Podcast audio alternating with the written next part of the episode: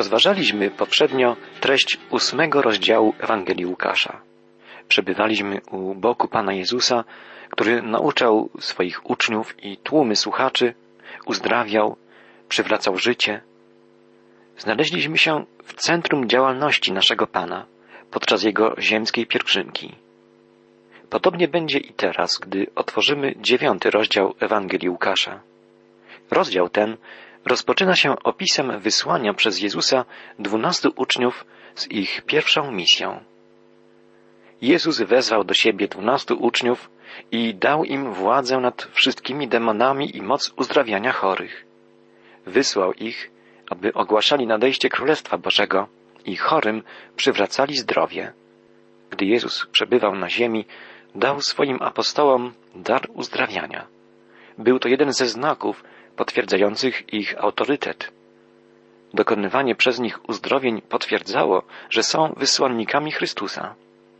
Ich zadaniem było zwiastowanie Królestwa Bożego, głoszenie nowej duchowej rzeczywistości.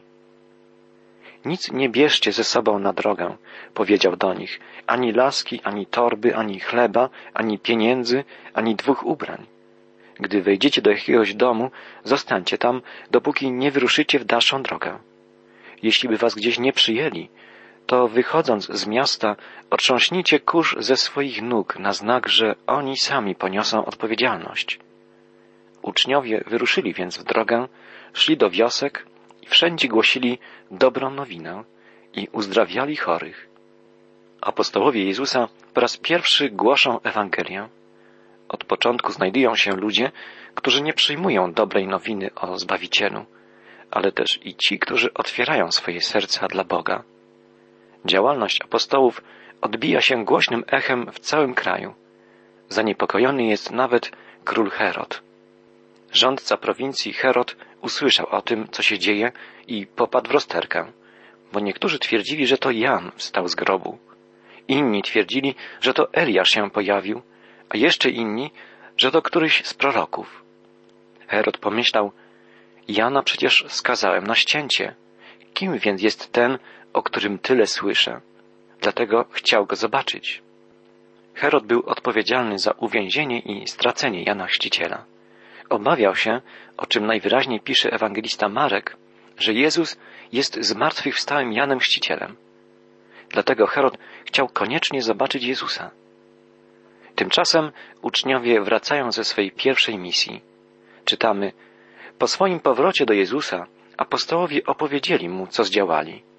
Jezus chciał zostać z nimi sam na sam, dlatego poszli razem w okolice Becaidy. Ludzie jednak dowiedzieli się o tym i podążyli w ślad za nim. Jezus dopuścił ich do siebie, opowiadał im dalej o Królestwie Bożym i uzdrawiał tych, którzy potrzebowali lekarza. Jezus pragnął być ze swymi apostołami na odosobnieniu, żeby rozmawiać z nimi i rozważać wszystko, co dzięki ich zwiastowaniu się wydarzyło. Jednak tłumy podążyły za nimi.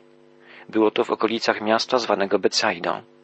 Jezus nauczał o Królestwie Bożym i uzdrawiał wielu cierpiących. Nadszedł wieczór. Zwolna nadchodził wieczór. Wtedy apostołowie zwrócili się do Jezusa. Każ ludziom rozejść się po okolicznych wioskach i zagrodach. Niech tam znajdą nocleg i żywność, bo jesteśmy na pustkowiu. To wy dajcie im jeść, powiedział Jezus. A oni odrzekli, nie mamy nic więcej prócz pięciu chlebów i dwóch ryb, chyba że pójdziemy kupić żywność dla tych wszystkich ludzi. Apostołowie dostrzegli problem. Podsunęli Jezusowi myśl, żeby rozpuścić wszystkich do okolicznych wsi, żeby się posilili i schronili na noc. Jezus jednak odpowiada, że to oni powinni nakarmić tłum. Zadanie to wydaje się niemożliwe do wykonania, bo uczniowie mają tylko pięć chlebów i dwie ryby, a w tłumie samych mężczyzn jest pięć tysięcy. Było ich tam około pięciu tysięcy. Wtedy Jezus powiedział do swoich uczniów, każcie im usiąść w grupach po pięćdziesiąt osób. Uczniowie wykonali to polecenie i kazali wszystkim usiąść jak do uczny. Jezus wziął pięć chlebów i dwie ryby, podniósł oczy ku niebu, podziękował Bogu, zaczął dzielić i podawać uczniom, a oni rozdawali ludziom. Wszyscy najedli się dosyta, a ponadto nazbierali dwanaście koszy okruszyn. Jezus chce nauczyć swych apostołów, że powinni mu ufać w każdej sytuacji, nawet gdy jego polecenia wydają się niemożliwe do zrealizowania. Chce, by uczestniczyli oni w cudownym rozmnożeniu chleba i by przekonali się, że działając zgodnie z jego wskazówkami, będą współuczestnikami wielkich Bożych dzieł. Jezus pragnie uczyć tej prawdy także nas. Z pewnością wielu obecnych w tłumie najadło się dosyta po raz pierwszy w swoim życiu. Jezus rozmnożył chleb obficie. Ten, który powołał do życia rybę i stworzył ziarno, zdolne do wielokrotnego pomnażania się w trakcie wzrostu na polu, teraz rozmnożył je w jednym momencie tysiące razy poprzez swoje błogosławiące słowo. Jezus po męczącym dniu najczęściej udawał się w odosobnione, ustronne miejsce, by się modlić. Zdarzyło się kiedyś, czytamy dalej, gdy Jezus modlił się na osobności, a uczniowie byli w pobliżu, że postawił im takie pytanie. Co ludzie mówią? Kim jestem? Janem Chrzcicielem odpowiedzieli, albo Eliaszem, albo jednym z dawnych proroków, który ożył. A waszym zdaniem, kim jestem? Wtedy Piotr oświadczył, jesteś Mesjaszem, Synem Bożym. Najważniejsze pytanie, wtedy i teraz. Kim jest Jezus Chrystus? Na to pytanie, wtedy i teraz, ludzie mają wiele różnych odpowiedzi. Prorokiem, nauczycielem, wzorem do naśladowania. Wszystkie te odpowiedzi wydają się być wzniosłe i ukazywać Jezusa w pozytywnym świetle. Jest jednak tylko jedna odpowiedź prawidłowa. Ta, która określa to, kim jest On naprawdę. Odpowiedź Piotra. Jesteś Bożym Mesjaszem. Jesteś Chrystusem, Synem żywego Boga. Czy jest to też nasza odpowiedź? Czy uświadamiamy sobie w pełni, kim naprawdę jest Jezus Chrystus? Jezus nakazuje Piotrowi i innym apostołom, by nie mówili o tym nikomu i wyjaśnia dlaczego. Powiedział ponadto, że Syn Człowieczy będzie musiał znieść wiele, wiele cierpień. Członkowie Rady Najwyższej i znawcy prawa potępią go i skażą na śmierć, ale trzeciego dnia zostanie przywrócony do życia. To wszystko ma się dopiero wydarzyć. Jezus po raz pierwszy zapowiada swoją śmierć i zmartwychwstanie. Zakazuje uczniom zwiastowania o nim jako o Synu Bożym, bo byłoby to przedwczesne. Ale po swoim zmartwychwstaniu powie Jezus, idźcie na cały świat i głoście Ewangelię. Jest to wezwanie skierowane również do nas. Jezus jeszcze kilkakrotnie zapowie swoją śmierć, żeby przygotować swoich uczniów na ten dzień pełen grozy. Zawsze jednak, gdy wspomni o swojej śmierci, zapowie też swoje zmartwychwstanie. Potem powiedział do wszystkich, czytamy dalej, jeśli ktoś chce pójść w moje ślady, niech zapomni o sobie, niech dźwiga codziennie swój krzyż i idzie za mną. Bo kto chce ocalić swoje życie, ten je straci, a kto poświęci swoje życie dla mnie, ten je ocali. Co będzie miał człowiek z tego, że zdobędzie cały świat, a sam siebie zrujnuje lub skrzywdzi? Jeśli ktoś wstydzi się mnie i tych moich słów, tego będzie się wstydził Syn Człowieczy, gdy przyjdzie w blasku majestatu Ojca i świętych aniołów. Naprawdę mówię wam, że niektórzy z obecnych nie umrą, dopóki nie zobaczą Królestwa Bożego. Jezus mówi tu o prawdziwym uczniostwie. Nie jest to nauka o warunkach zbawienia. Zbawienie otrzymujemy na podstawie wiary, gdy przyjmujemy je jako dar z Bożej łaski. Tu Jezus uczy, co powinno cechować człowieka zbawionego, pragnącego być Jego uczniem. Jakimi chrześcijanami jesteśmy? Czy gotowymi do wyrzeczeń, do służby dla tego, kto nas zbawił? Czy wskazujemy na Niego innym, tak by kiedy powróci, wielu z radością oddało Mu chwałę i cześć? To dla mnie i dla Ciebie, drogi słuchaczu, bardzo ważne pytania. Zadaje je sam Jezus.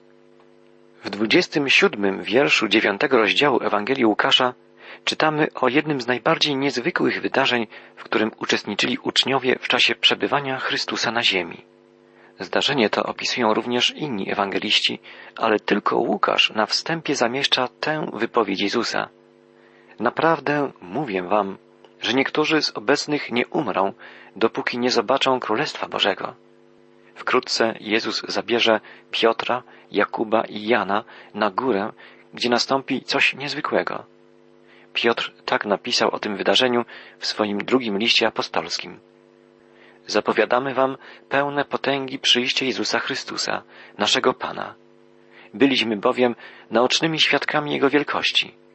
Otrzymał On od Boga cześć i chwałę, gdy rozległ się pełen dostojeństwa głos Najwyższego. To jest mój ukochany Syn, którego wybrałem. My też słyszeliśmy ten głos z nieba, gdy byliśmy z Nim na tej świętej górze.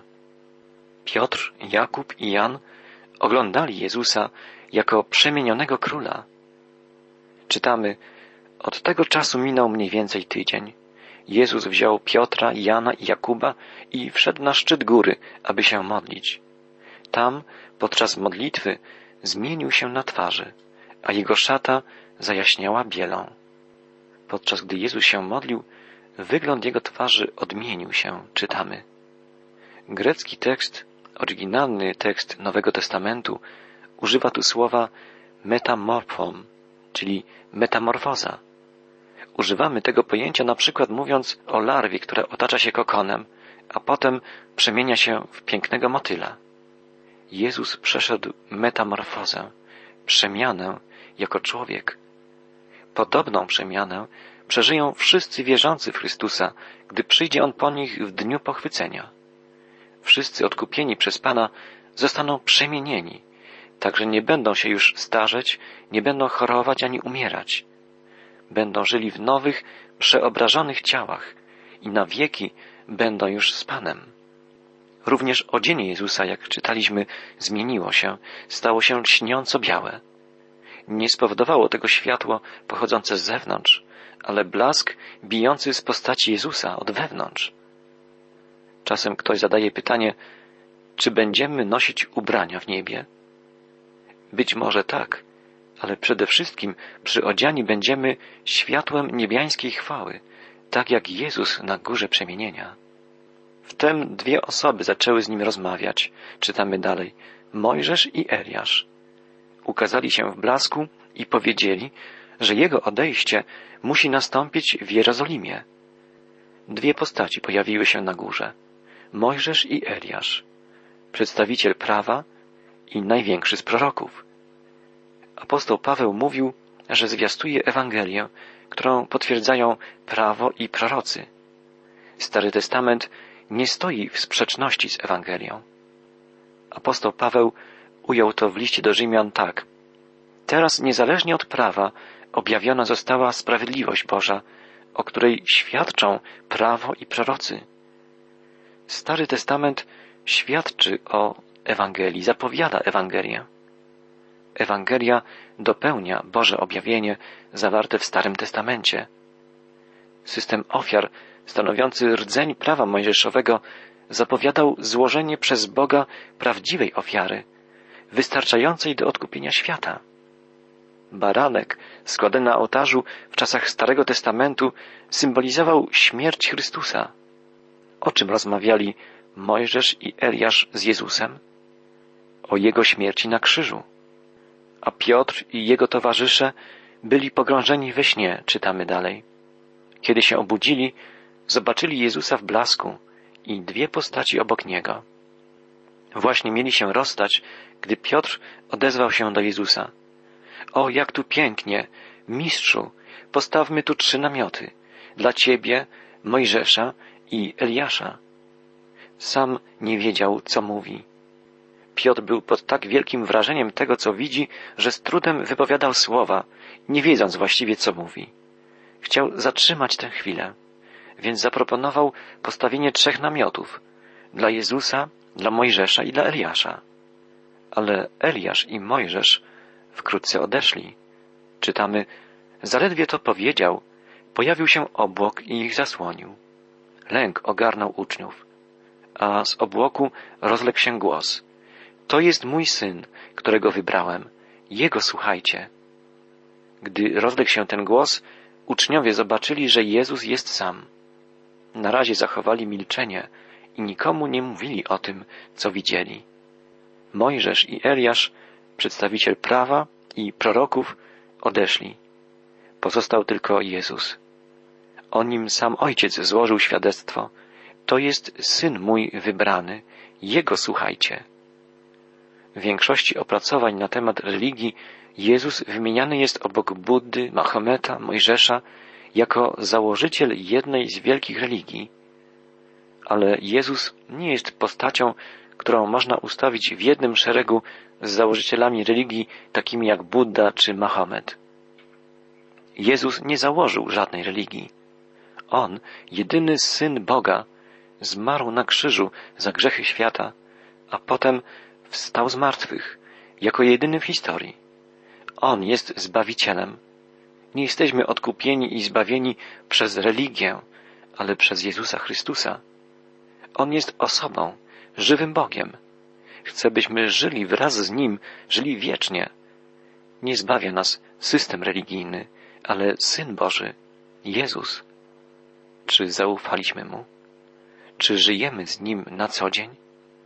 Jest to możliwe tylko wtedy, gdy szczerze, całym sercem w Niego wierzymy i Go przyjmiemy. Można by sądzić, że po tym, co uczniowie przeżyli na górze przemienienia, cechować ich będzie pokora i posłuszeństwo Jezusowi. Tymczasem dają o sobie znać ich ambicje.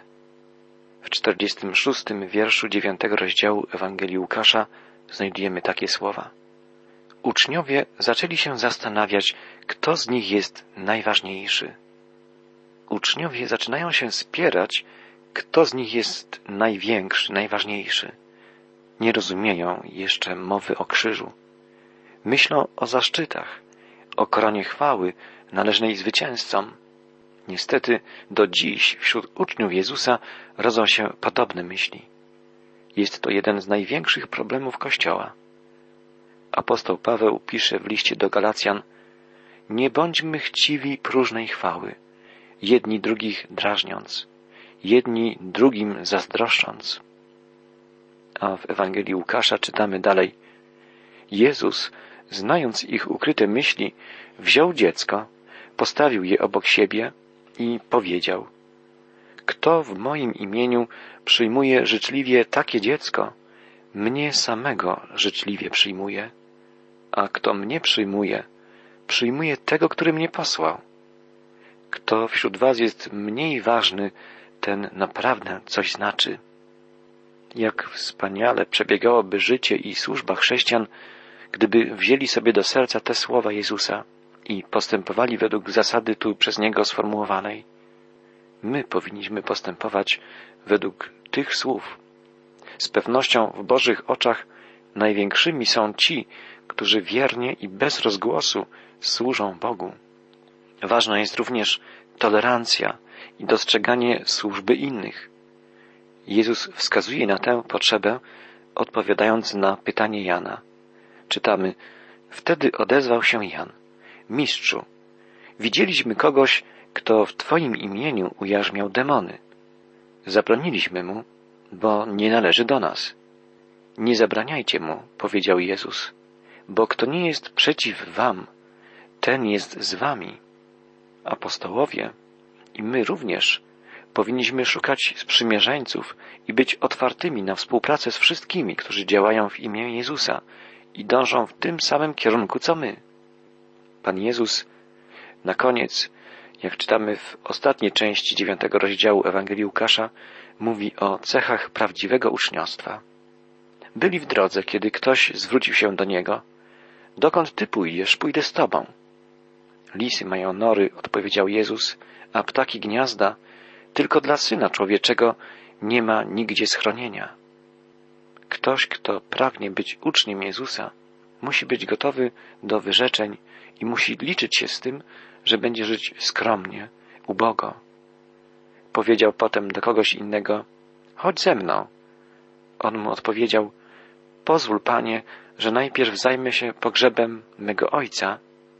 Jezus powiedział, martwym pozostaw grzebanie zmarłych, ty zaś idź w drogę i ogłaszaj nadejście Królestwa Bożego. Jezus z pewnością nie zamierzał zabraniać pytającemu pogrzebania Ojca. Chciał uświadomić mu, że ziemskie powinności są drugorzędne względem realizowania Bożej woli. Była to próba, jak dalece zdecydowany na zmianę priorytetów w swym życiu jest pytający. Ktoś jeszcze powiedział, pójdę z Tobą, Panie, ale najpierw chciałbym wrócić i pożegnać się z rodziną. A Jezus rzekł, kto chwyta za pług, a ogląda się wstecz, ten nie nadaje się do Królestwa Bożego.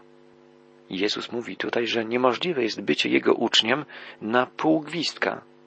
Nie można być współpracownikiem Jezusa, oddając Mu do dyspozycji połowę swego serca, połowę swoich zdolności czy swego czasu. Koszt uczniostwa jest wysoki. Wymaga ono oddania do dyspozycji Jezusowi wszystkiego, co posiadamy. Apostoł Paweł napisał w liście do Filipian w trzecim rozdziale, w trzynastym i czternastym wierszu. Bracia, zapominając o tym, co za mną i zdążając do tego, co przede mną, zmierzam do celu, do nagrody w górze, do której zostałem powołany przez Boga w Chrystusie Jezusie. Uczeń Pana Jezusa powinien być świadomy swego powołania i oddany misji, którą ma pełnić. Kierować nim powinna miłość i wdzięczność wobec Boga i wobec ludzi.